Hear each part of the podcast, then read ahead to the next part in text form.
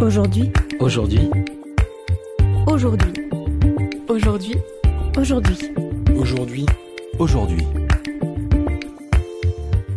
Bonjour à tous et bienvenue sur Aujourd'hui, le podcast qui donne la parole à ceux qui rendent le monde meilleur. Alors pour ceux qui ne le savent pas encore, dans ce podcast, j'interviewe des femmes et des hommes engagés, quelle que soit leur cause et quel que soit leur métier. Donc j'ai déjà reçu pas mal d'entrepreneuses et d'entrepreneurs sociaux, mais aussi une médecin qui lutte contre les violences faites aux femmes, un avocat très investi dans les problématiques d'insertion dans les banlieues, une journaliste qui parcourt le monde pour mettre en lumière les acteurs du changement, ou encore une humoriste.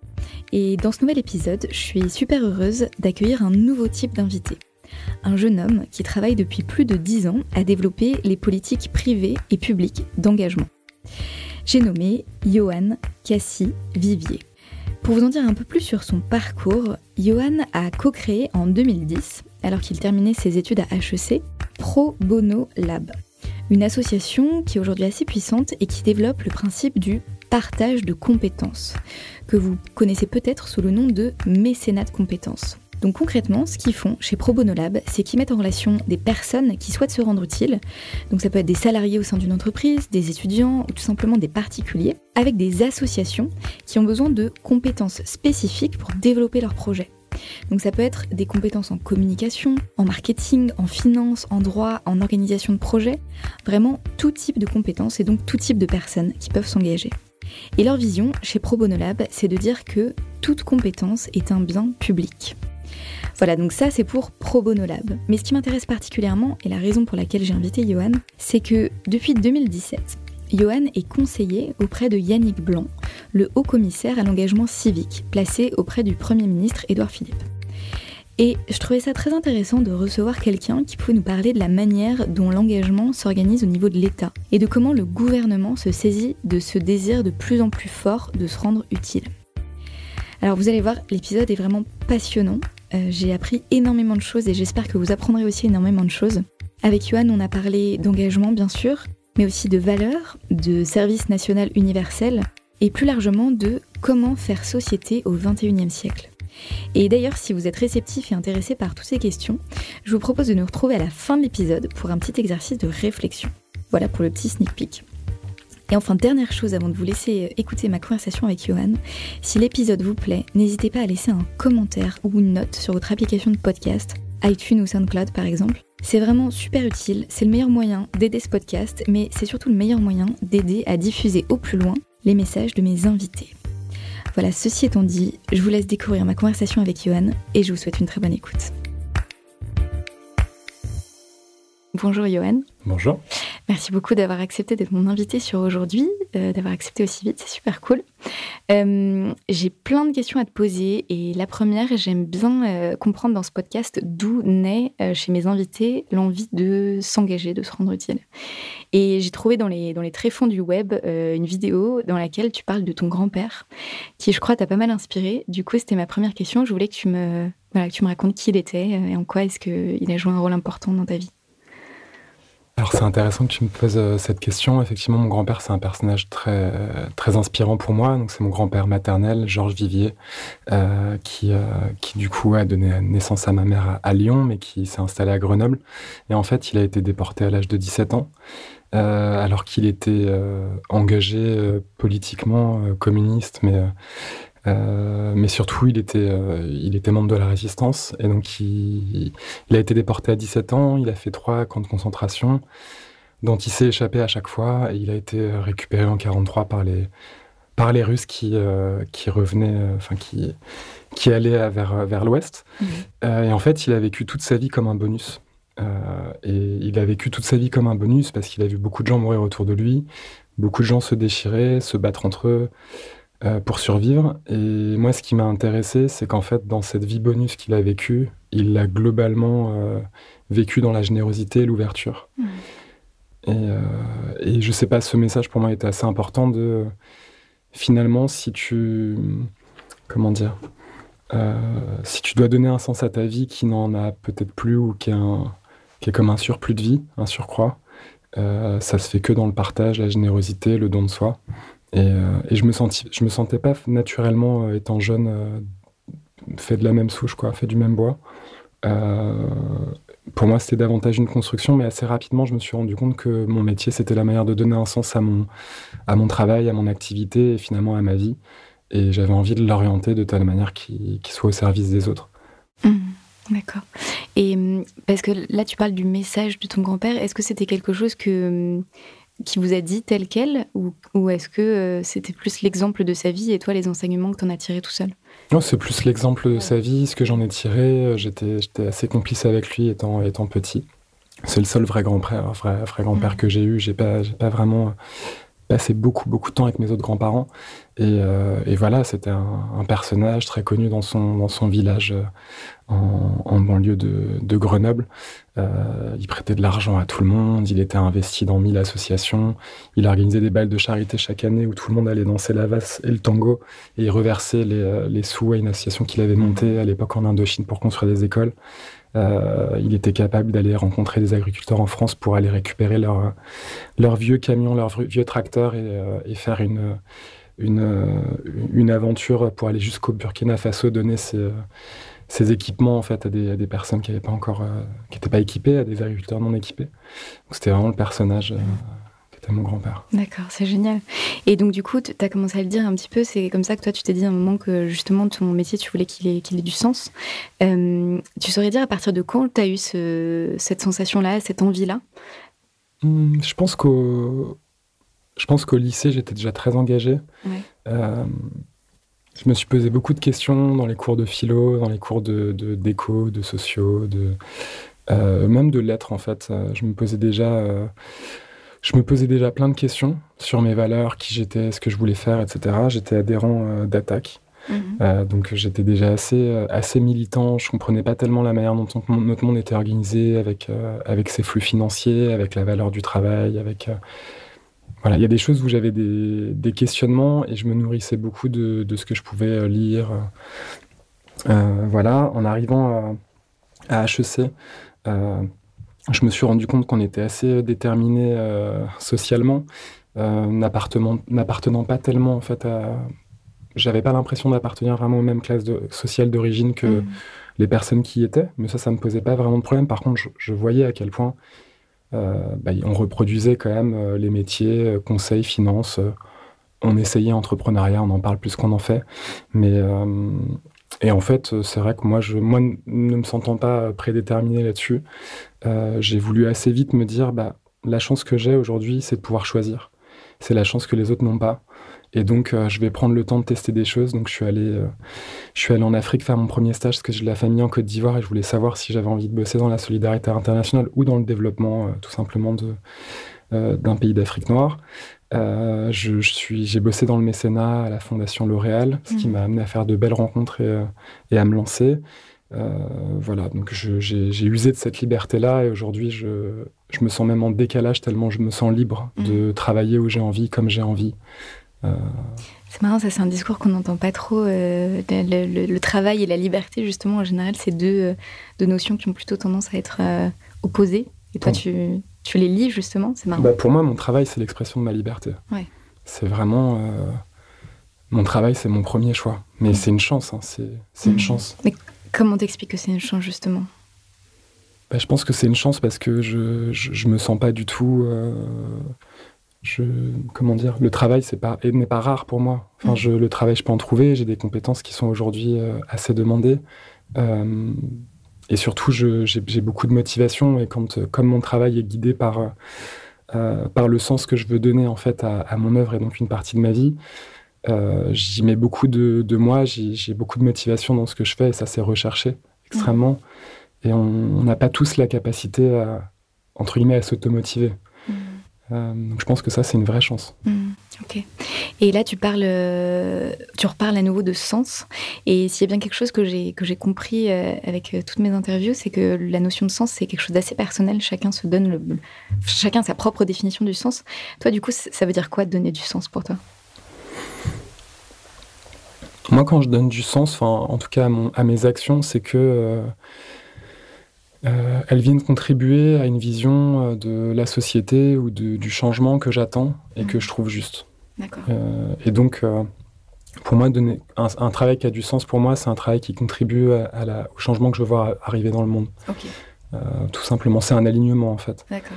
Et c'est aussi une capacité à, se projeter dans le futur. Donc je pense que pour donner du sens, voilà, d'une part, il faut déjà avoir la, chance de pouvoir se projeter dans le futur, donc pas avoir trop de problématiques de court terme. Mmh. et puis deuxièmement, il faut effectivement avoir cette capacité à, aligner ce qu'on veut à long terme et ce qu'on peut faire à court mmh. terme. Et du coup, le changement que tu veux voir arriver, c'est quoi? Moi, je crois beaucoup dans une société qui est organisée, euh, entre guillemets, un peu différemment. Euh, voilà, euh, j'ai quand même dédié beaucoup d'années là, de mon début de carrière à l'engagement, à, développer les politiques, qu'elles soient privées ou publiques d'engagement. Moi, je crois beaucoup en fait au rôle que peut jouer chaque individu dans le collectif et au fait que le collectif peut être organisé différemment en donnant plus de place et plus de reconnaissance à chaque individu. Mm. Euh, typiquement, voilà, la vision que j'ai le plus défendue, je pense récemment, c'est le fait d'avoir une, une société où chacun partage ses compétences davantage avec des causes qui, euh, qui doivent être défendues ou avec des personnes qui n'ont pas accès à ces compétences. J'imagine vraiment une société basée sur la solidarité euh, mm. qui, qui, en fait, propose une organisation du travail qui n'est pas forcément rémunérée, mais qui du coup répartit différemment les talents. Mm.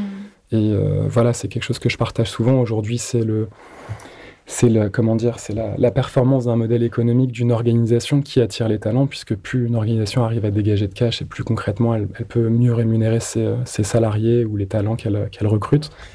Moi, je crois, je crois que la société devrait être organisée. Euh, euh, devrait, enfin, toute cause qui est urgente et qui a beaucoup de d'implication mm devrait pouvoir attirer les meilleurs talents pour résoudre ces, problématiques, ou, les, ou un grand nombre de personnes si c'est des causes qui euh, mm. demandent de mobiliser de manière assez large pour euh, être défendues. Donc aujourd'hui, le grand exemple, c'est la cause euh, écologique. Tout le monde est concerné, les enjeux ils sont complexes, ils demandent à la fois les meilleurs talents, mais aussi le plus grand nombre de personnes. Et pourtant, on a beaucoup de mal à s'organiser et à, faire coopérer l'ensemble des, compétences et des organisations qui doivent le faire pour y arriver. Mm. Euh, moi, je rêve d'une société où, en fait, ces enjeux-là, quand on les voit apparaître, on les traite. Mm.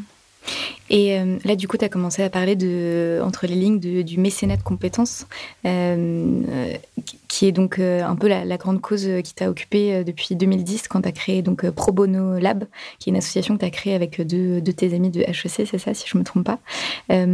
du coup, en fait, je ne sais pas si tout le monde est très familier avec cette notion du mécénat de compétences. Je voulais bien que tu m'en reparles un petit peu.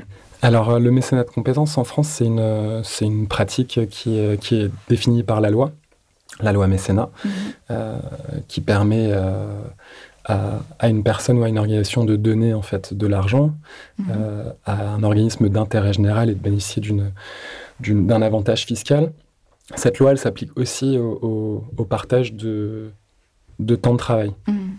à la mise à disposition ponctuelle d'un salarié au service d'un organisme d'intérêt général.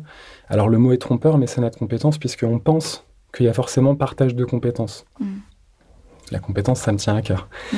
Euh, or, dans le mécénat de compétences, on ne dit rien de s'il y a une mise à disposition de compétences en réalité, puisque c'est une mise à disposition de, salariés. Mmh. Et donc, c'est avant tout du temps de travail qui est partagé, plus que de la compétence. Donc, quand on dit euh, un salarié a fait euh, une journée de mécénat de compétences, on ne dit rien de ce qu'il a vraiment fait pendant cette journée, on dit juste à, qui il a rendu mm. service.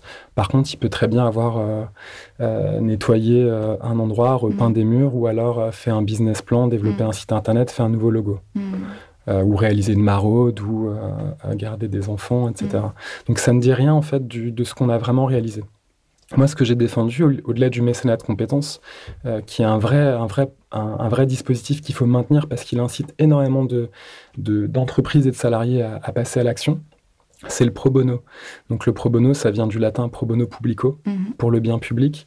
Euh, et en fait, ce que le pro bono, ça, représente l'engagement par le partage de compétences. Mhm. Donc euh, quelqu'un qui est en mécénat de compétences peut avoir fait du pro bono. Euh, exemple, je suis, je suis un consultant mis à disposition par mon cabinet d'une association, si je, si je fais mon métier dans le cadre de ma mission de mécénat de compétences, je fais du pro bono. Mhm. Quand je suis un médecin et que je, je m'engage dans un, chez Médecins sans frontières, Médecins du Monde ou une autre organisation internationale, et que je vais aller soigner avec mon métier, mes compétences, quelqu'un dans un autre pays, je fais du pro bono. C'est pareil pour l'infirmière qui part euh, aider des personnes qui n'ont pas accès, etc. Donc en fait, c'est tout simplement le fait de donner accès à sa compétence à quelqu'un qui n'y a pas accès ou une organisation qui n'y a pas accès. Et ça, je le, je, je le défends justement parce qu'il vient contribuer à cette vision d'une organisation différente du, du, travail et, de, et des hommes, mmh. euh, des humains, euh, où en fait, euh, si on passait chacun 20% de notre temps de travail à le faire gratuitement, donc ni pour son employeur ni pour ses clients qui payent, finalement, tout le monde pourrait peut-être, nos services seraient peut-être plus également répartis mmh. sur Terre et tout le monde aurait accès aux biens publics auxquels ils ont besoin d'avoir accès. Donc voilà la vision qu'on défend chez ProBonab, c'est que toute compétence est ou mmh. devrait être un bien public. Mmh. C'était justement une phrase sur laquelle je voulais t'interroger, mais du coup, as comment, enfin, tu, voilà, tu viens de l'expliquer. Euh, mais quelque chose que je voudrais quand même préciser, c'est donc tu dis si tout le monde passait 20% de son temps gratuitement, ça veut dire que c'est du bénévolat ou est-ce que ça veut dire que tu es rémunéré pendant ce temps par ton entreprise Alors le Comment tu vois les choses Le pro bono, il ne dit rien de mmh. est-ce que je suis rémunéré ou pas. Tout ce qu'il dit, c'est que c'est gratuit ou mmh. quasi gratuit pour le bénéficiaire. Mmh. Puisque dans le, dans le pro bono, ce qui compte, c'est l'accès à la compétence. Il faut que toute compétence soit un public, toute compétence soit accessible à ceux qui en ont besoin. Euh, et je trouve c'est important de revenir là-dessus. Il y, a des, il y, a des, secteurs où il y a des compétences, il y a des choses qui n'ont pas de sens quand euh, la compétence n'est pas également répartie. L'exemple, c'est la justice. La justice, elle n'existe que si la, capacité de se défendre, donc l'accès à la défense de ses droits, mmh. euh, est également réparti. Euh, mmh. si, je ne peux pas avoir un avocat, si j'ai pas les moyens de me payer un avocat et que l'État dans lequel je vis ne me le paye pas, euh, il n'y a pas de, il n'y a pas de, justice. Mmh. et en fait, moi, il me semble qu'on on devrait réfléchir plus globalement à l'éthique de nos professions et se demander si, si finalement tout le monde n'a pas les mêmes moyens, par exemple, pour communiquer, est-ce que vraiment il y a communication ou est-ce que mm. finalement c'est pas une forme d'instrumentalisation mm. euh, qui fait que plus j'ai de moyens, plus je suis visible, plus j'existe, plus j'écrase le reste du monde? Euh, Et moi je pense que dans cette répartition des, des, entre guillemets des actifs que sont les talents, mm. euh, il se joue quelque chose. Il, y a il, y a quand même un jeu de pouvoir quelque part. et, et, et j'en reviens sur une seconde vision du coup, c'est on, voit qu'il y a une opposition dans, l'économie sociale et solidaire. En tout cas, il y a un mouvement de, mutualisation, etc., parce que ça répond à un enjeu de... On a peu de ressources, mmh. euh, donc il faut absolument baisser nos frais de fonctionnement, nos fonctions de support et se concentrer sur nos missions sociales et donc être peu de structure à gérer ces enjeux sociétaux. Moi, je pense qu'en fait, euh, quand on a de plus nombreuses petites structures, on est mieux à l'écoute de ce qui se passe sur le terrain. Et finalement, c'est autant plus d'opportunités d'innover, de créer des choses nouvelles, d'être plus euh, en lien et en, et en, contact direct avec, euh, mmh. avec nos bénéficiaires. Et voilà, encore une fois, je trouve que dans cette, mmh. cette vision de l'organisation, on a une myriade d'organisations et de citoyens qui, au quotidien, en fait, font mmh. des choses bien et intelligentes et qui sont connectés entre elles. Euh, on a un maillage qui est intéressant et je trouve qu'on a une performance qui est sous-valorisée par rapport à ce qu'elle apporte vraiment mm, mm, euh, mm. à la société, à la cohésion euh, sociale, au lien entre les gens. Ok. Et, mais, mais du coup, donc, si typiquement il y a des gens qui nous écoutent et qui auraient envie de faire du pro bono, quelles sont les options qui s'offrent à eux du coup? Parce que c'est, en fait, moi, ce que j'avais compris en faisant mes recherches, c'est que ce que vous faisiez avec Pro Bono Lab, c'était que vous mettiez en relation des entreprises, enfin des, des personnes au sein des entreprises qui voulaient s'engager pour une cause. Donc, vous faisiez matcher un petit peu des, euh, des salariés, quoi, euh, et, des, et des associations ou euh, peut-être des entreprises sociales et solidaires. mais du coup, ce que tu es en train de me dire, c'est que c'est pas forcément la seule option, c'est ça?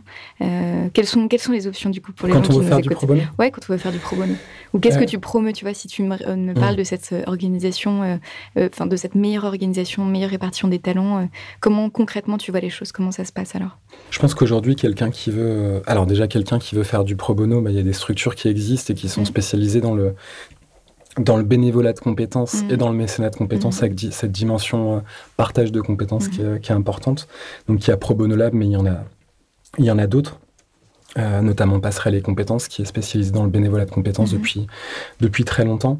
Euh, et, on en voit apparaître de plus en plus, puisqu'il y a de plus en plus de gens qui veulent s'engager. Donc, donc nécessairement, il y a besoin de développer l'offre et les opportunités d'engagement en pro bono. Aujourd'hui, quelqu'un qui veut s'engager, a beaucoup d'options. Euh, et en même temps, elles sont pas toutes lisibles ou elles sont pas réunies à un même endroit. Mhm. Euh, déjà, l'engagement veut dire euh, plein de choses assez différentes. C'est devenu un mot valise. mais globalement, je, quand je veux consacrer du temps à l'autre, par exemple, qui est une, forme d'engagement, on va se poser la question de l'engagement associatif, mmh. on va se poser la question de éventuellement du mécénat de compétences, donc l'engagement dans le cadre de son travail, mais au mmh. service d'un organisme d'intérêt général. on peut éventuellement se poser la question aussi de, de s'engager autour de soi, parce que mmh. Euh, l'engagement bénévole, c'est en dehors du cadre professionnel ou familial, on peut très bien euh, déjà être très engagé en tant qu'aidant euh, dans sa famille. Il y a plein de formes en fait qui existent déjà. et en fait, on voit aussi que depuis plusieurs années, et notamment avec la montée en puissance du service civique, il y a de vraies politiques publiques qui essayent de répondre à ce, à ce besoin, cette envie d'engagement, à commencer par ce désir d'engagement des jeunes. Euh, puisque l'an dernier, 140 000 jeunes euh, ont fait un service civique, euh, donc ce qui est assez considérable, et qu'aujourd'hui, on, voit qu'il y, a une, voilà, il y, a une, promesse présidentielle de développer le service national universel, qui est un projet sur lequel on, on travaille, et qui va permettre à toute une classe d'âge euh, de passer du temps ensemble et de s'engager dans un projet mmh. collectif pour ensuite euh, donner envie d'aller plus loin et de réaliser une, soit un service civique, soit devenir euh, réserviste, soit devenir sapeur-pompier, soit prolonger son engagement tout, au long de sa vie, mmh. potentiellement dans une association ou autre. donc aujourd'hui, il y a, beaucoup de choses qu'on peut faire et il y a un vrai enjeu de clarification de qu'est-ce qu'une société de l'engagement Mm. Euh, parce que je pense qu'il y a un vrai aussi sujet politique. Qu'est-ce que l'engagement aujourd'hui? Qu'est-ce qu'il apporte à notre société? Qu'est-ce que ça Qu'est-ce que ça crée sur les relations mm. entre les gens, sur les, sur les valeurs et le sentiment d'incarner nos valeurs que d'être engagé Pourquoi est-ce qu'on essaie de le promouvoir? Mm. autant que ça. L'État le promeut, les sociétés, euh, donc les entreprises promeuvent l'engagement, euh, les associations aussi se revendiquent d'être les, les, pionniers de, de mm. l'engagement euh, bénévole associatif. Qu'est-ce que ça crée? Pourquoi est-ce qu'on mm. a tant envie que les gens soient engagés? Pourquoi soi-même on, est, on, a envie de trouver ce... Et alors? T'as tes réponses? alors moi c'est vrai que je... Parce que c'était justement des questions que je voulais te poser. Ce que j'en comprends, c'est que il y a plusieurs choses qui se jouent dans, l'engagement. Euh, pour moi, la première, d'un point de vue, euh, entre guillemets, micro, mhm. d'un point de vue de, l'individu, euh, s'engager, c'est se, se, rendre utile. Mhm. c'est vraiment exprimer sa, sa, liberté dans un sens qui permet de créer quelque chose de nouveau pour l'autre, qui mm. va dépasser le, la simple recherche de son intérêt mm. personnel. Euh, c'est une forme d'élévation. Et en fait, pour moi aussi, se rendre utile, c'est trouver sa place en société. Euh, et ça, je pense que c'est considérable parce que, en fait, ça dépasse juste le sentiment mm. d'utilité, c'est aussi le sentiment d'être à la bonne place, d'être à la juste place, donc d'être intégré, d'être inclus en fait dans le groupe. Et donc pour moi, dans l'engagement, il se joue quelque chose entre dans la, la relation entre entre le euh, moi et les autres. Euh, Parce que tu penses, désolé, je te coupe, tu penses qu'on n'est pas utile si on n'est pas à la bonne place du coup? Je pense qu'effectivement, si on n'est pas à la bonne place, on a des chances de se sentir inutile. Hmm.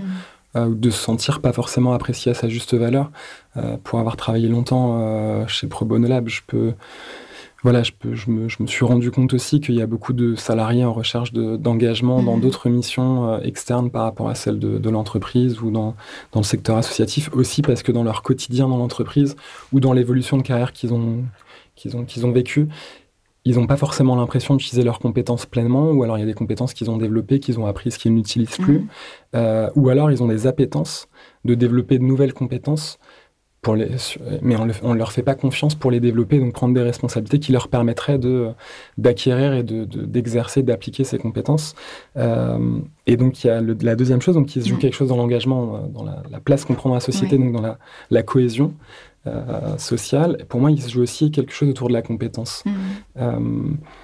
dans l'engagement, on développe, on acquiert des compétences, de fait, parce mmh. qu'on vient appliquer en fait notre savoir, notre savoir-être, notre savoir-faire une, euh, un, objectif euh, dans un contexte. Et en fait, pour moi, l'exercice de cette compétence, l'exercice de son, savoir, savoir-faire, savoir-être, il vient développer en fait euh, notre, portefeuille de compétences et tout ce que ça vient, enfin l'exigence qu'il y a derrière, c'est on va attendre de l'employeur ou de l'État ou de l'association qui, où mm. on a développé nos compétences, de les reconnaître, voire de les valoriser. Mm. En tout cas, nous, on sort de notre engagement euh, avec euh, des choses, un nouveau regard sur, euh, sur les choses, sur un enjeu sociétal, sur une manière de travailler, sur les bénéficiaires qu'on a pu accompagner éventuellement, mais aussi sur soi-même et sur ce qu'on sait faire, et ce qu'on est capable de produire et, à quel point on est capable d'être utile? Mmh.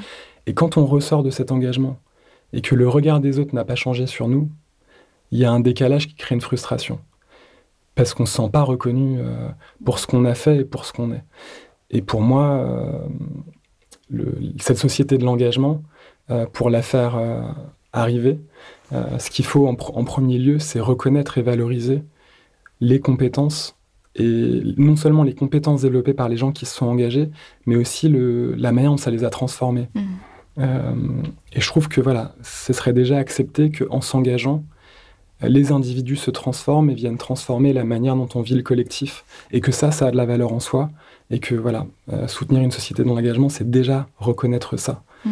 Euh, et reconnaître du coup toutes ces personnes qui sont soit en transition, soit dans un acte de, voilà, de don mmh. d'eux-mêmes et, et, qui sont en, train de se transformer en fait mmh. de l'intérieur. Et ça veut dire que ça, on le fait pas encore assez pour l'instant? Je trouve pas. Mais c'est pas, mais c'est pas évident. Je veux dire, c'est, c'est nouveau. Et puis, euh, euh, enfin, c'est nouveau. Euh, les gens s'engagent depuis très longtemps, mais c'est, il y a encore un chiffre de la, de la Fonda, donc ce think tank du monde associatif qui est sorti, qui reprend une étude et qui, qui montre à quel point le, le bénévolat de solidarité a augmenté. Bien sûr, mmh. dans, dans, le sport notamment, c'est, on a toujours énormément de bénévoles, mais en fait, le, le secteur qui a le plus de croissance, c'est la solidarité. Mmh. Les gens veulent s'engager pour les autres, pour ceux qui ont, qui, qui, ont besoin, pour les plus fragiles, etc. Euh, et ça, ça dit beaucoup de, de, de la tendance. Mm. On a tendance à de plus en plus s'engager et, et, voilà que les, mm-hmm. les, forces en présence, les, les, les organisations, l'État n'ont pas encore euh, adapté leur mode de fonctionnement qui reste quand même mm. assez, assez verticaux. Euh, et ne reconnaissent pas cette, euh, cette solidarité horizontale qui a beaucoup de valeur en elle-même et qui de temps en temps illégitime le fonctionnement vertical des mm. organisations qui n'a plus ni le, ni le pouvoir euh, ni la légitimité donc mm. de, d'organiser pour les autres la manière dont ils vont s'entraider. Mm. Et alors, une question que je me pose beaucoup aussi, c'est justement, tu n'arrêtes pas de le dire qu'en effet, depuis quelques années, il y a une tendance de fond qui est que de plus en plus de gens ont envie de s'engager, notamment chez les jeunes. Euh, tu arriverais à l'expliquer? C'est vraiment une question que je me pose. Euh, je ne sais pas pourquoi. Est-ce que d'un coup, il y a ce, besoin-là? Je ne saurais pas vraiment l'expliquer. Je, je, m'appuyais sur les, les mots d'Yannick Blanc, donc le commissaire à l'engagement civique pour, euh, pour lequel je travaille, euh, qui il n'y a pas longtemps m'a partagé cette idée de, au sujet des valeurs. Mmh. Alors je vais essayer de le, euh, de l'expliquer à ma manière, mais euh, ce qu'il en disait, je trouve, c'est que il y, a, y, a, plusieurs manières de, définir ce qu'est une valeur. Mm. Et en fait, on ne s'est pas encore mis d'accord euh, sur ce qu'on entendait par là. Alors que le mot valeur, on en entend parler partout. et en fait, selon lui, il y a une manière très conservatrice de, de, de, voir les valeurs. Ce qui nous a défini pendant très très très longtemps, euh, il explique à peu près jusqu'à jusqu'à l'après-guerre, mhm. l'après-seconde guerre mondiale, mais les valeurs, c'est ce qu'on a hérité du passé, c'est ce qu'on a hérité de, de, nos parents, de nos sociétés, de nos civilisations, etc. Finalement, c'est la, c'est une forme de tradition, mhm. euh, et en fait, qui doivent, les valeurs doivent nous, doivent nous, comment dire, euh, nous survivre. Mhm. donc, c'est presque une responsabilité que de transmettre les valeurs qu'on nous a transmises. Et en fait, nous, on est en train de vivre dans un monde où de plus en plus, les valeurs euh, et là je le dis à ma manière parce que je me rappelle plus exactement de ces mots, euh, mais les valeurs, ça devient l'exigence euh, de voir aujourd'hui dans les faits ce qu'on souhaiterait arriver. Mhm. et donc à partir du moment où on a considéré notamment que les hommes étaient, enfin les femmes étaient les, les, égales des hommes, ce qui est très très récent finalement, du jour au lendemain est devenu insupportable le fait de voir toutes ces inégalités à tous ces niveaux-là. Mhm. Et donc l'égalité euh, femmes-hommes est devenue une valeur, mais ça n'a rien à voir avec les valeurs telles qu'on les définit, c'est-à-dire l'exigence de transmission, mhm. euh, mais plutôt euh, l'exigence de, transformation immédiate d'une valeur et donc d'un attendu sur ce qui devrait être, mhm. qui a changé. Donc c'est une projection vers le futur de voilà le monde dans lequel on se projette et il faut que ça, ça ait changé. Mhm. Et donc, en fait, la définition même de valeur est en train d'évoluer et je trouve que l'engagement, euh, potentiellement, cette forme d'engagement qui a un nouvel essor, il est aussi très lié à, cette, à ce, ce changement de ce qu'on entend par valeur.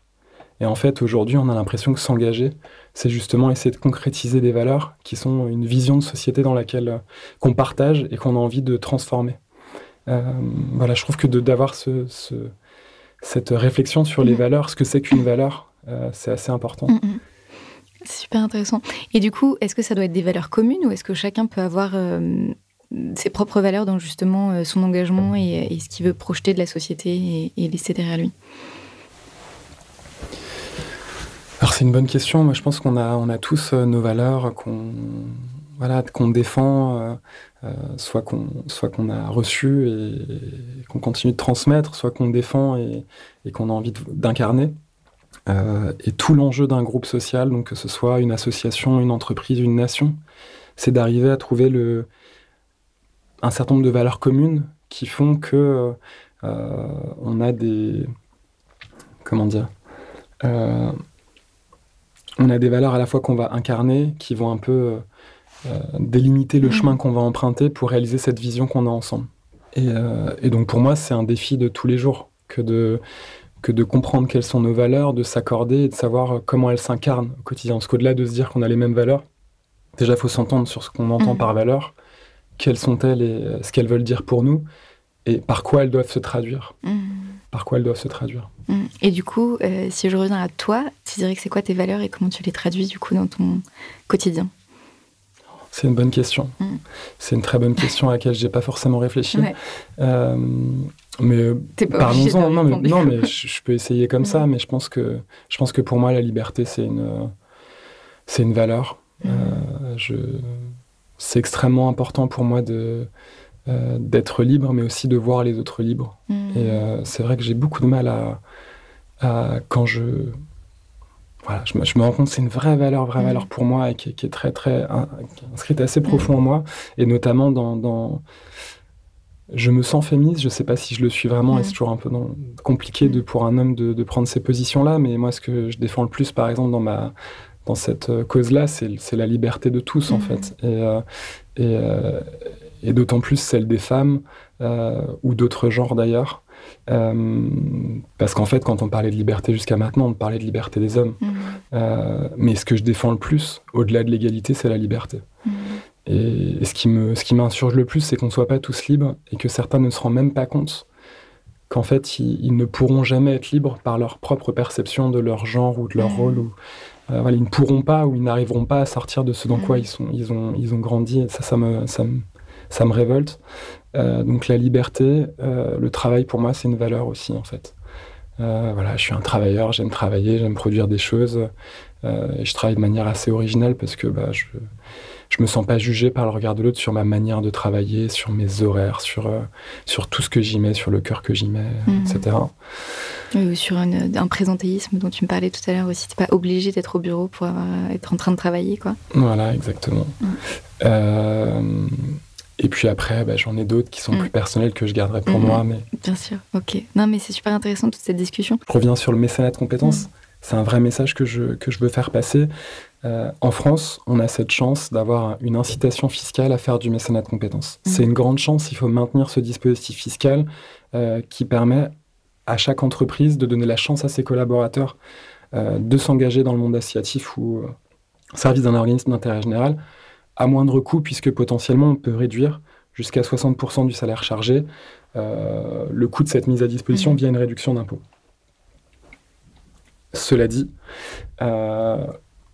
ça veut dire aussi que quand, euh, si je suis un salarié de L'Oréal, mm. euh, qui de plus suis directeur marketing, euh, assez grassement payé, et c'est tant mieux pour mm. cette personne, mais que je suis mis à disposition pendant une journée d'une association qui va me faire repeindre des murs, bon, bah, la valeur de ce que j'ai produit pendant cette journée pour l'association, c'est peut-être, je ne sais pas, 10 12 euros de l'heure pendant 7 heures. Mm. Ça, c'est ce que j'ai créé, on va dire.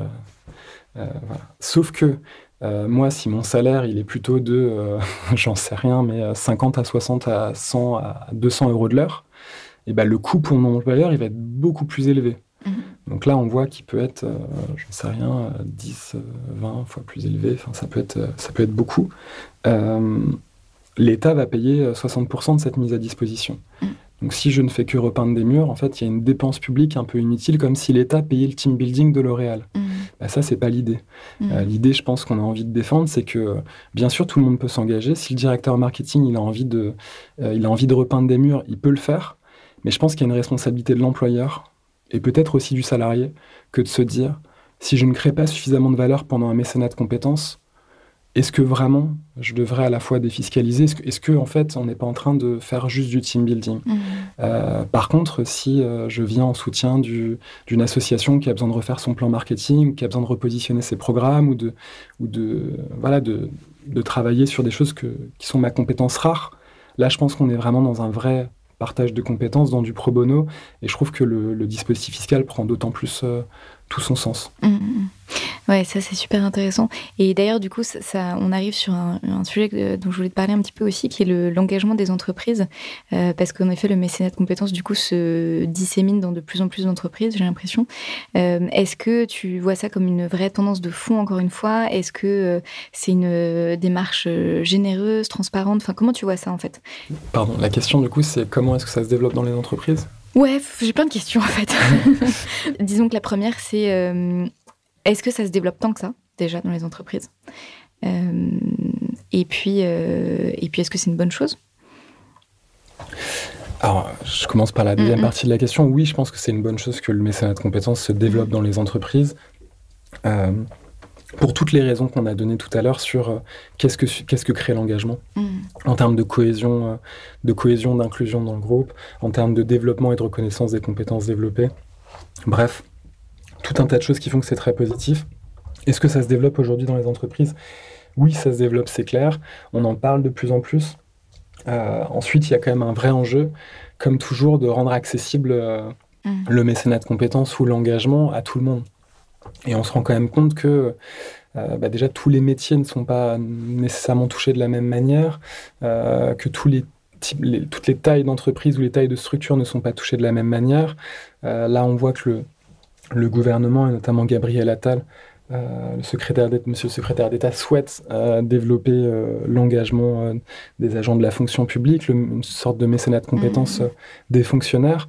Oui, il ne faut pas oublier qu'il y a énormément de, de professionnels aujourd'hui qui sont les agents et les contractuels qui ne peuvent pas faire du mécénat de compétences euh, juridiquement. Mm. Et pourtant, c'est des personnes qui sont extrêmement engagées dans leur mission de service public, mais aussi souvent dans des associations, dans euh, divers comités de pilotage, conseils d'administration, etc. Ils n'ont pas forcément la reconnaissance qu'ils méritent euh, pour leur engagement. C'est malheureux. Et en fait, oui, ça se développe. Je pense que ce qui est important aujourd'hui, c'est aussi de dépasser euh, comment dire, les, les, un peu les, têtes de gondole, c'est-à-dire d'aller voir ce qui se passe derrière et pas seulement dans euh, l'engagement, certes inspirant et, entraînant des, plus grandes entreprises, mmh. qui est important parce qu'il vient donner un signal, mais il faut très vite aller essayer d'inciter euh, tout type d'organisation, y compris l'État, à rentrer dans ces logiques, de redonner une liberté en fait d'engagement et de pouvoir d'agir aux agents, aux collaborateurs, etc. Mm. Euh, donc vraiment, moi, je, pense que le, la prochaine étape, en fait, sur, euh, sur ces politiques euh, à la fois privées et publiques d'engagement, c'est d'une part de redonner une lisibilité à, comment on peut s'engager, s'assurer que tous et toutes peuvent s'engager. ça me paraît vraiment important de donner une reconnaissance à ces personnes qui s'engagent. Elle peut être multiple, la reconnaissance, elle peut mm. prendre plein de formes, mais c'est vraiment important de le faire. Rien qu'en posant cette brique-là, de lisibilité, de cohérence et de reconnaissance, on entre déjà dans une nouvelle ère. Mm. Ça change tout, en fait. Ça change déjà tout. Et ensuite, forcément, si on a les moyens de, de déployer euh, davantage de dispositifs, parce qu'il ne faut, faut, pas oublier qu'aujourd'hui, euh, on s'engage sur une problématique qui est observée, qui est rencontrée par un individu ou une, une association, etc., un organisme d'intérêt général. Donc finalement, c'est la rencontre entre un désir d'engagement et un besoin d'accompagnement. Mm. Les besoins d'accompagnement aujourd'hui, ne sont pas suffisamment exprimés et qualifiés pour permettre à tous ceux qui le souhaiteraient de s'engager. En mmh. gros, il n'y a pas assez de demandes par rapport au désir d'engagement. Mmh. Et ça, en fait, c'est quelque chose qu'il faut vraiment euh, qu'il faut traiter. C'est-à-dire qu'on sait que euh, les, besoins existent, mais ils ne s'expriment pas et ils demandent un temps de, euh, extérieur, un temps tiers pour l'analyser, l'exprimer, le qualifier correctement et permettre ensuite à des personnes de s'orienter et de les aider. et ça, ça va demander de la qualification de mission. Je prends l'exemple du service national universel. Si on veut engager toute une classe d'âge, quasiment 800 000 jeunes euh, par an dans des missions d'intérêt général, il va falloir venir qualifier, exprimer énormément de besoins euh, de collectivités, d'associations pour créer des missions. Ce travail de qualification, il a un coût. Et en fait, le grand risque de tout ça, euh, c'est de créer de l'engagement pour de l'engagement. C'est finalement de, créer du divertissement. Justement, le SNU, donc Service national universel. Est-ce que tu peux m'en parler un petit peu? Est-ce qu'il euh, va être mis en place en France? Comment euh, euh, Peut-être qu'on n'a pas le droit d'en parler, je ne sais pas. Non, il y a, des, y a le, gouvernement met en place hein, mm. ce, service national universel qui est, qui est donc, qui est donc en, phase pilote là, dans 13 mm. départements. donc il y a des, une première cohorte de jeunes qui, va, qui va démarrer son engagement a, priori en juin. Euh, ça va être suivi par, euh, par d'autres vagues. Et donc oui, c'est bien un service national universel qui va être mis en place euh, en France et, sur lequel l'administration travaille en lien avec des acteurs associatifs. Et du coup, concrètement, c'est après le bac, ça peut être n'importe quand, c'est n'importe quel jeune, c'est, est-ce que ça sera obligatoire, pas obligatoire? Alors dans la phase, dans la phase pilote actuelle, mm. euh, c'est un engagement volontaire, c'est-à-dire mm. que ce mois de service national, il, est, euh, il est réalisé par des, par des jeunes qui, dans ces 13 départements pilotes, se sont portés volontaires. Mm. Euh, ils vont donc suivre une, phase de, cohésion où ils vont être en hébergement collectif pendant 15 jours, qui doit être suivie d'une phase d'engagement dit obligatoire pendant, pendant 15 jours, peut-être perlé, euh, qui vont permettre aux jeunes d'avoir une première expérience de, de, don de soi, d'engagement.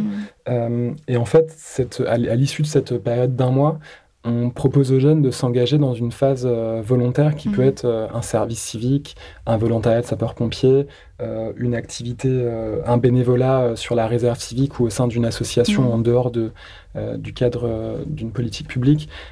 bref, euh, moi, ce que je vois comme grande opportunité pour ce service national universel qui va être mis en place, c'est d'être un peu euh, une école du vivre ensemble euh, et une école de l'engagement, dans la mesure où elle doit susciter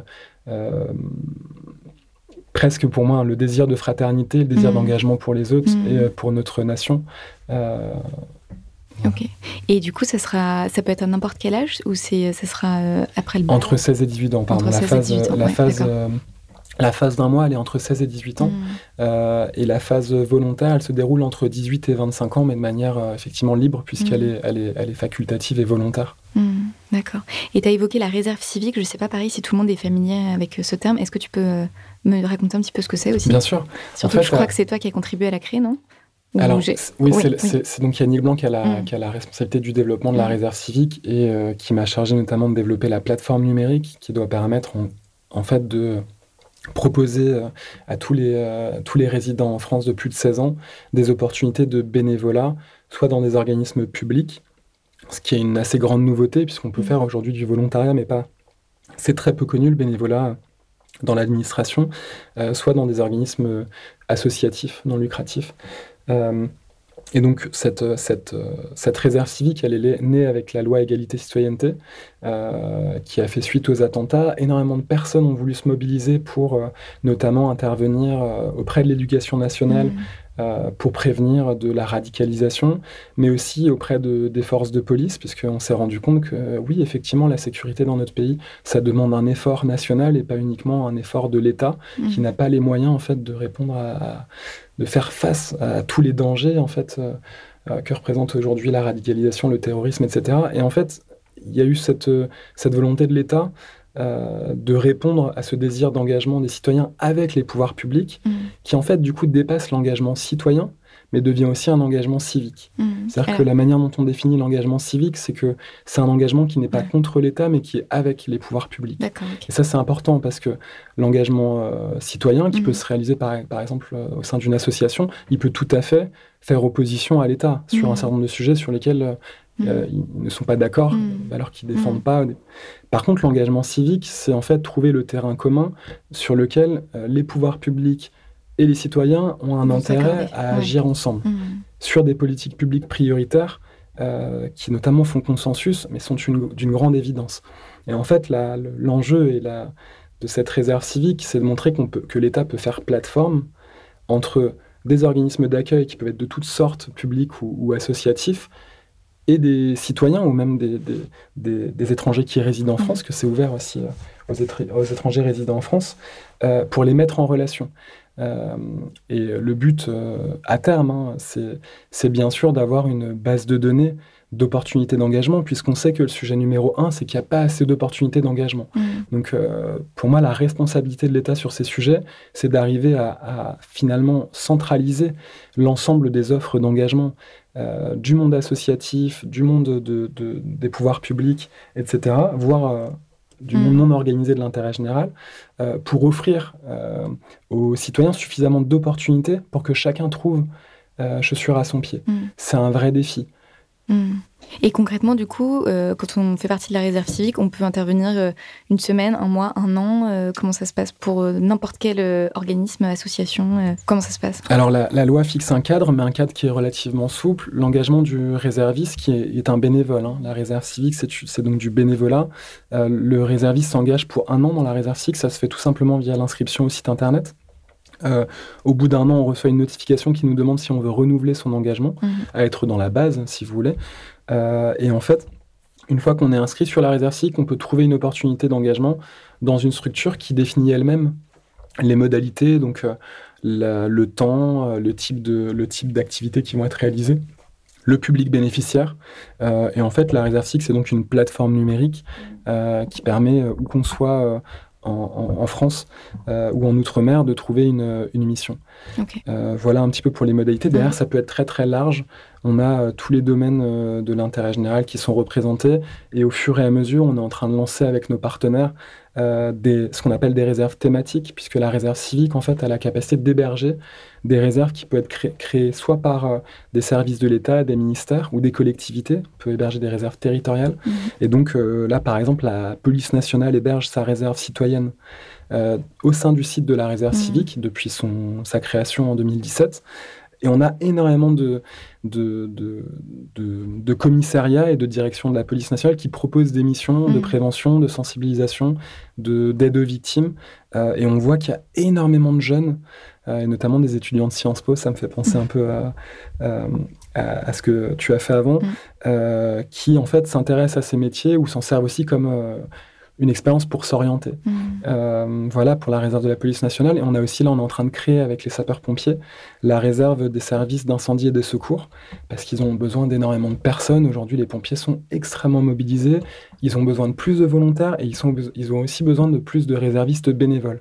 Et donc, on crée avec eux cette infrastructure numérique qui leur permet d'être visible partout en mmh. France et de connecter la personne qui veut s'engager avec euh, le, bon, le bon service. Euh, voilà. Et là, on est en train aussi de réfléchir à la création d'une réserve nature pour euh, que tous les citoyens qui veulent s'engager pour la défense de l'environnement puissent trouver les structures qui mmh. les accueillent.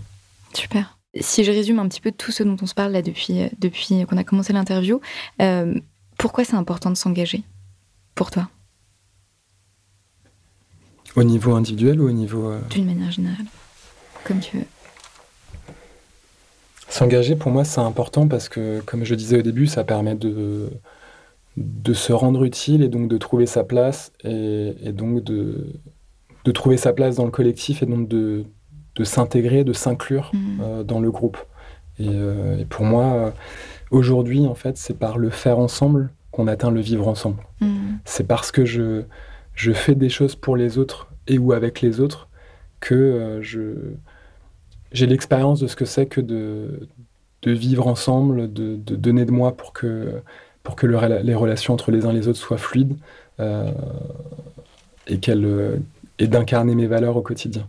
Et donc s'engager, je trouve aussi que c'est, important parce que justement, ça permet de concrétiser ces valeurs dans une société où en fait les valeurs, c'est plus tant euh, la, tradition que euh, la projection dans un monde qu'on souhaite, qui est souhaitable, euh, communément partagé, euh, et de mettre toute son énergie pour la réalisation, pour l'avènement de cette société-là. Mm. Donc pour moi, s'engager, c'est aussi se donner les moyens de concrétiser ses valeurs et donc concrétiser son rêve commun en tant que, en tant que collectif. Et je trouve qu'au niveau de... On a donc d'autant plus, plus besoin d'engagement au niveau d'un corps social que peut être une entreprise, qui va essayer de susciter l'engagement de ses salariés pour le projet de l'entreprise, on se rend compte que ça suffit plus et qu'en fait chacun a des moteurs de l'engagement qui peuvent être relativement différents.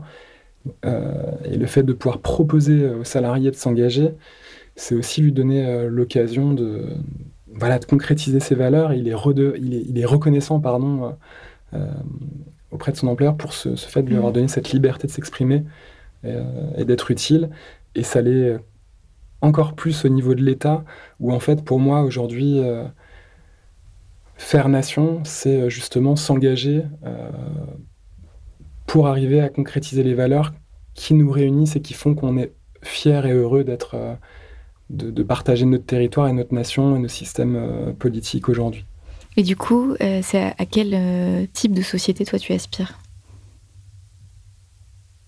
Bon, là, c'est une réponse complètement personnelle. Moi, j'adorais que. Euh, euh, j'adorais qu'on ait. Euh, voilà, j'ai un jour par semaine ou, peu importe, hein, en tant qu'adulte et pas uniquement en tant que jeune d'ailleurs, parce que ça compte pour moi que. il n'y ait pas que les jeunes qui portent la responsabilité de l'engagement. Mmh. je pense qu'on tous on a intérêt à être engagés. Voilà, je rêverais d'une société où j'ai un nombre d'heures par, par an euh, que, je, que je dois euh, donner à la, collectivité et on me laisse le choix de savoir comment je peux le faire. Et il y a un certain nombre de causes euh, de politique publique ou de causes sociétales à défendre. et je sais pas, par exemple, on a dix priorités qu'on s'est données sur un quinquennat, hein, mm. sur lesquelles les citoyens peuvent contribuer. L'État leur laisse une place de pouvoir agir, ainsi qu'à tous les organismes intermédiaires qui sont nécessaires pour organiser l'action collective. Et en fait, euh, moi, en tant que salarié ou en tant qu'individu, je peux euh, participer à ces chantiers-là et partager mes compétences et faire en sorte, par exemple, de faire progresser euh, la cause égalité femmes-hommes ou la protection de notre biodiversité ou d'autres causes qui sont importantes pour tous et qu'on aura jugé ensemble prioritaires. Mmh. Ça, c'est un rêve pour moi. Mmh. Et tu penses que ça peut devenir réalité Oui, bien sûr, on est dessus. Hmm. encore quelques années, quoi. Non, encore quelques années, mais euh, je pense qu'il y a de plus en plus de personnes qui attendent, euh, qui attendent ça, de laisser plus de hmm. place euh, aux citoyens dans, dans la vie publique et politique au sens noble du terme de comment on est organisé en tant qu'humain hmm. sur cette terre. Oui, c'est sûr. Je, te pose une question un peu triviale que peut-être certaines personnes se poseront, qui est, euh, tu vois, je me dis peut-être qu'il y a des gens qui ont envie de s'engager, mais qui sont rattrapés par des, nécessités euh, plus terre à terre de gagner leur vie, et du coup qui ont du mal à, lier tout ça. Qu'est-ce que qu'est-ce qu'on peut leur répondre à ces gens-là, du coup? Je pense qu'ils sont déjà probablement engagés en fait. Je pense qu'il y a mm. beaucoup de personnes qui sont déjà engagées et que pour moi, quand euh, l'engagement devient une forme de pression sociale mm. euh, autour de soi, parce qu'il faut être engagé, on commence à être dans la dérive. Mm.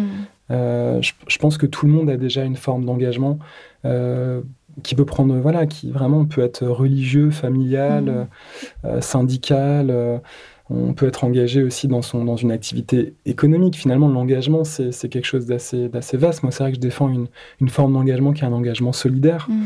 euh, qui va du coup dépasser euh, euh, l'intérêt personnel. Et c'est vrai que j'aime bien retenir ce, cette définition-là, en tout cas cette, cet angle-là.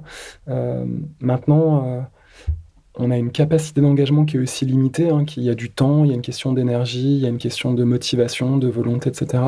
Pour moi, ce qui compte, c'est que euh, chacun arrive à trouver la forme d'engagement et le sujet ou la cause, quelle qu'elle soit, qui, qui, permet à la personne de créer de l'énergie intérieure. Je ne sais pas comment le dire, mais euh, qui la met en, mouvement. Mmh. Et je pense que ça, c'est quelque chose de positif. On ne peut pas forcément le faire à toute période de sa vie. Euh, voilà, mais finalement, quand on est dédié à sa famille ou à ses enfants en bas âge, est-ce qu'on n'est pas déjà engagé dans un projet mmh. qui nous dépasse? Donc euh, c'est des phases de vie et on peut pas. voilà, quand on fait le choix d'avoir une carrière politique et de s'engager pour euh, pour les citoyens, on n'a pas forcément. Mm. C'est des concessions, par mm. exemple. Ça revient en fait à ce que tu dis depuis le début, qui est trouver sa place en fait. Voilà, exactement. Et puis trouver quelle pierre on a envie de, de, poser sur l'édifice. Mm. Et, et, voilà, c'est pas une question de taille de pierre, c'est une question d'avoir posé la sienne. Et, et je trouve que voilà, j'irais. Ce que j'aurais tendance à leur dire, c'est déjà de pas culpabiliser que qu'il y a des temps de vie, il y a des moments de vie où on s'engage plus que d'autres. Les études sur le bénévolat le montrent hein, énormément que, euh, voilà, en fonction de l'âge, on s'engage pas de la même manière, en fonction de sa mobilité, euh, etc. Mmh, ok. J'arrive sur la question de la fin. Euh, une question rituelle que j'ai dans ce podcast. Est-ce que tu dis que tu changes le monde? Non, je dis pas que je change le monde. J'avoue que je dis pas que je change le monde. Pour être très honnête, toutes ces expressions-là, moi j'en ai, je jargonne déjà énormément. Euh, c'est pas bien, mais euh, je trouve ça pompeux, ça me gonfle. Mm. L'entrepreneuriat social aussi, ça me gonfle un peu. Donc je suis obligé de le dire parce que on me met souvent dans cette case-là et, probablement que je que je dégage quelque chose qui est de l'ordre de l'entrepreneur, mm. etc. J'imagine.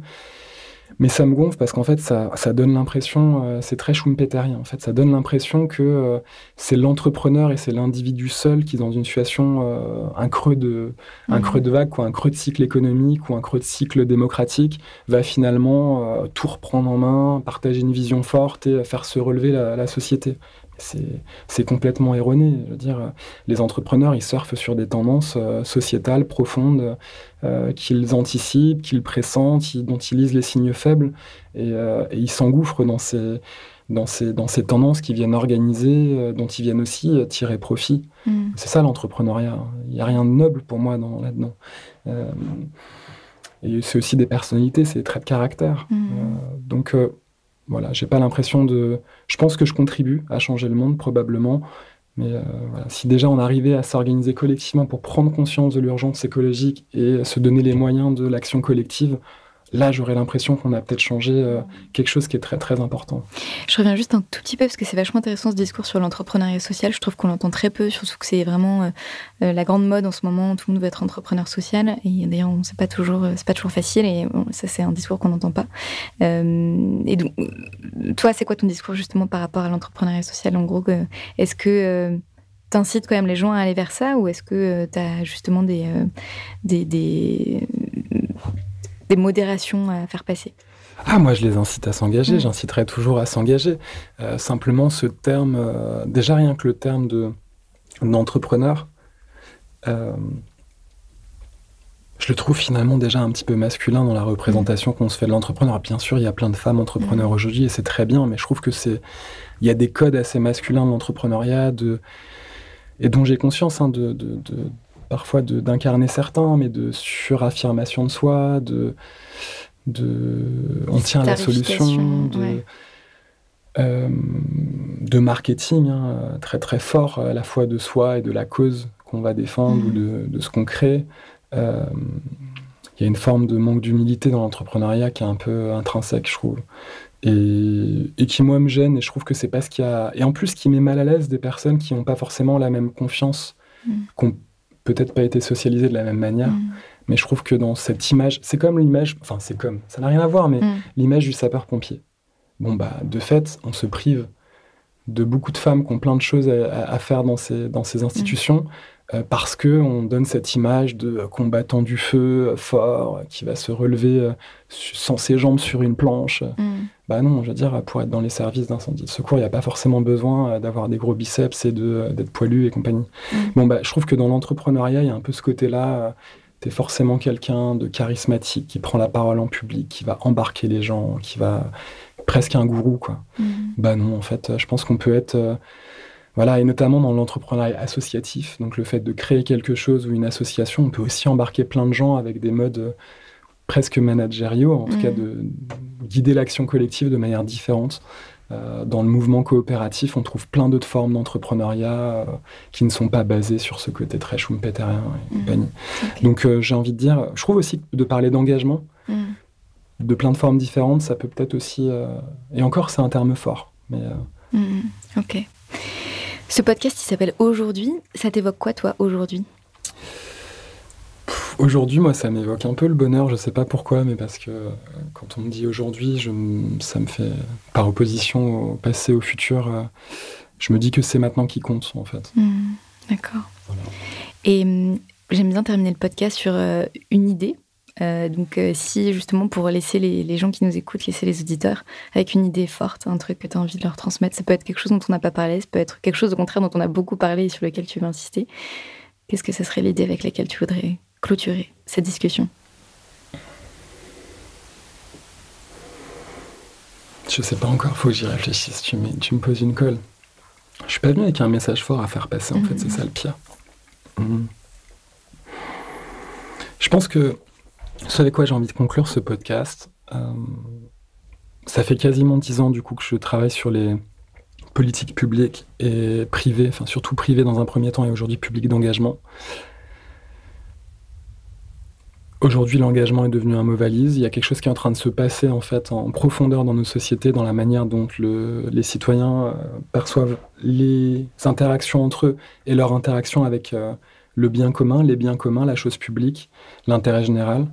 Euh, je pense qu'aujourd'hui, c'est important que tous on contribue à la manière dont demain on va pouvoir s'engager sur les sujets qui nous préoccupent et que les entreprises sont en train de mettre en place des dispositifs les écoles, les universités mettre en place des dispositifs aussi d'engagement et de reconnaissance des compétences acquises dans l'engagement, et l'État est en train de développer, soit de développer des politiques existantes comme le service civique, voire de nouvelles comme le service national universel. Je pense que tous les citoyens doivent s'emparer de, de, la manière dont sont conçues ces politiques-là, qui finalement sont une manière d'organiser l'action collective euh, des citoyens. Ils ont leur mot à dire là-dedans, et je pense qu'il faut aussi s'emparer du grand débat euh, qui a été ouvert par le président de la République euh, pour s'exprimer sur ces sujets et dire de quelle manière on aimerait que nos enfants puissent euh, faire société demain à travers leur engagement d'abord en tant que jeune à 16 ans ou voire avant, puis en tant que volontaire, puis en tant que citoyen à travers le vote ou mmh. plein d'autres choses qui pourraient être développées, puis en tant que bénévole, réserviste ou autre tout au long de sa vie. je pense que c'est important qu'on s'exprime sur ce qu'on sur la manière dont on souhaiterait que ça se passe pour que ce soit un choix collectif et pas un choix euh, qui descend, qui subit, qui s'impose. Alors qui veut dire beaucoup de comment vivront les gens demain et de quelle mhm. manière ils seront organisés et de quelle manière ils trouveront du sens dans le fait de maintenir euh, nos corps intermédiaires. Mhm. Ok, bon donc exprimons-nous alors. Exprimons-nous. Super, ce sera le mot de la fin. Merci beaucoup Johan. Merci d'avoir écouté aujourd'hui. Alors comme d'habitude, vous pouvez retrouver toutes les informations et les références dans les notes de l'épisode. Mais si vous êtes encore là, c'est peut-être que vous êtes intéressé par l'exercice de réflexion dont je vous parlais en introduction. Donc si vous avez bien écouté l'épisode, vous avez pu remarquer que Johan porte une vision très forte de l'engagement. Pour lui, s'engager, c'est se rendre utile en trouvant sa place dans la société. Donc en fait, s'engager, c'est réfléchir à comment collectivement on peut faire société. Et cet engagement, il peut prendre des formes très diverses. On peut se rendre utile en élevant ses enfants, en étant chef d'entreprise, en étant entrepreneur, artiste, professeur, bénévole dans une association. Bref, il y a de multiples possibilités et je trouvais ça très chouette que euh, Johan nous dise ça pour une fois et que l'engagement ne soit pas réduit uniquement au bénévolat ou à l'entrepreneuriat social. Je trouvais que c'est un message assez fort. Et donc la question que je voulais vous poser euh, pour terminer ce podcast en beauté, c'est une question euh, toute simple et à la fois très vaste. C'est et vous, quelle est la société que vous souhaitez pour demain et quel rôle vous aimeriez y jouer? Voilà, c'est une, vaste question, mais je pense qu'elle peut être un bon point de départ, notamment pour une bonne partie de la jeune génération en quête de sens. N'hésitez pas d'ailleurs à me partager vos réflexions, ça m'intéresse beaucoup. Euh, vous pouvez m'écrire, le podcast à une, page Facebook et un compte Instagram, et c'est moi qui la gère. Ou sinon, vous pouvez tout simplement m'envoyer un mail directement sur mon adresse mail à charlotte.canardessi.com. C-A-N-A-R-D-E-T-C-I-E, e, tout attaché.com. Voilà, en attendant que vous m'écriviez donc, je vous dis merci encore pour votre écoute et à dans deux semaines pour un nouvel épisode où je peux déjà vous dire qu'on parlera de l'océan. Encore un vaste sujet. À bientôt.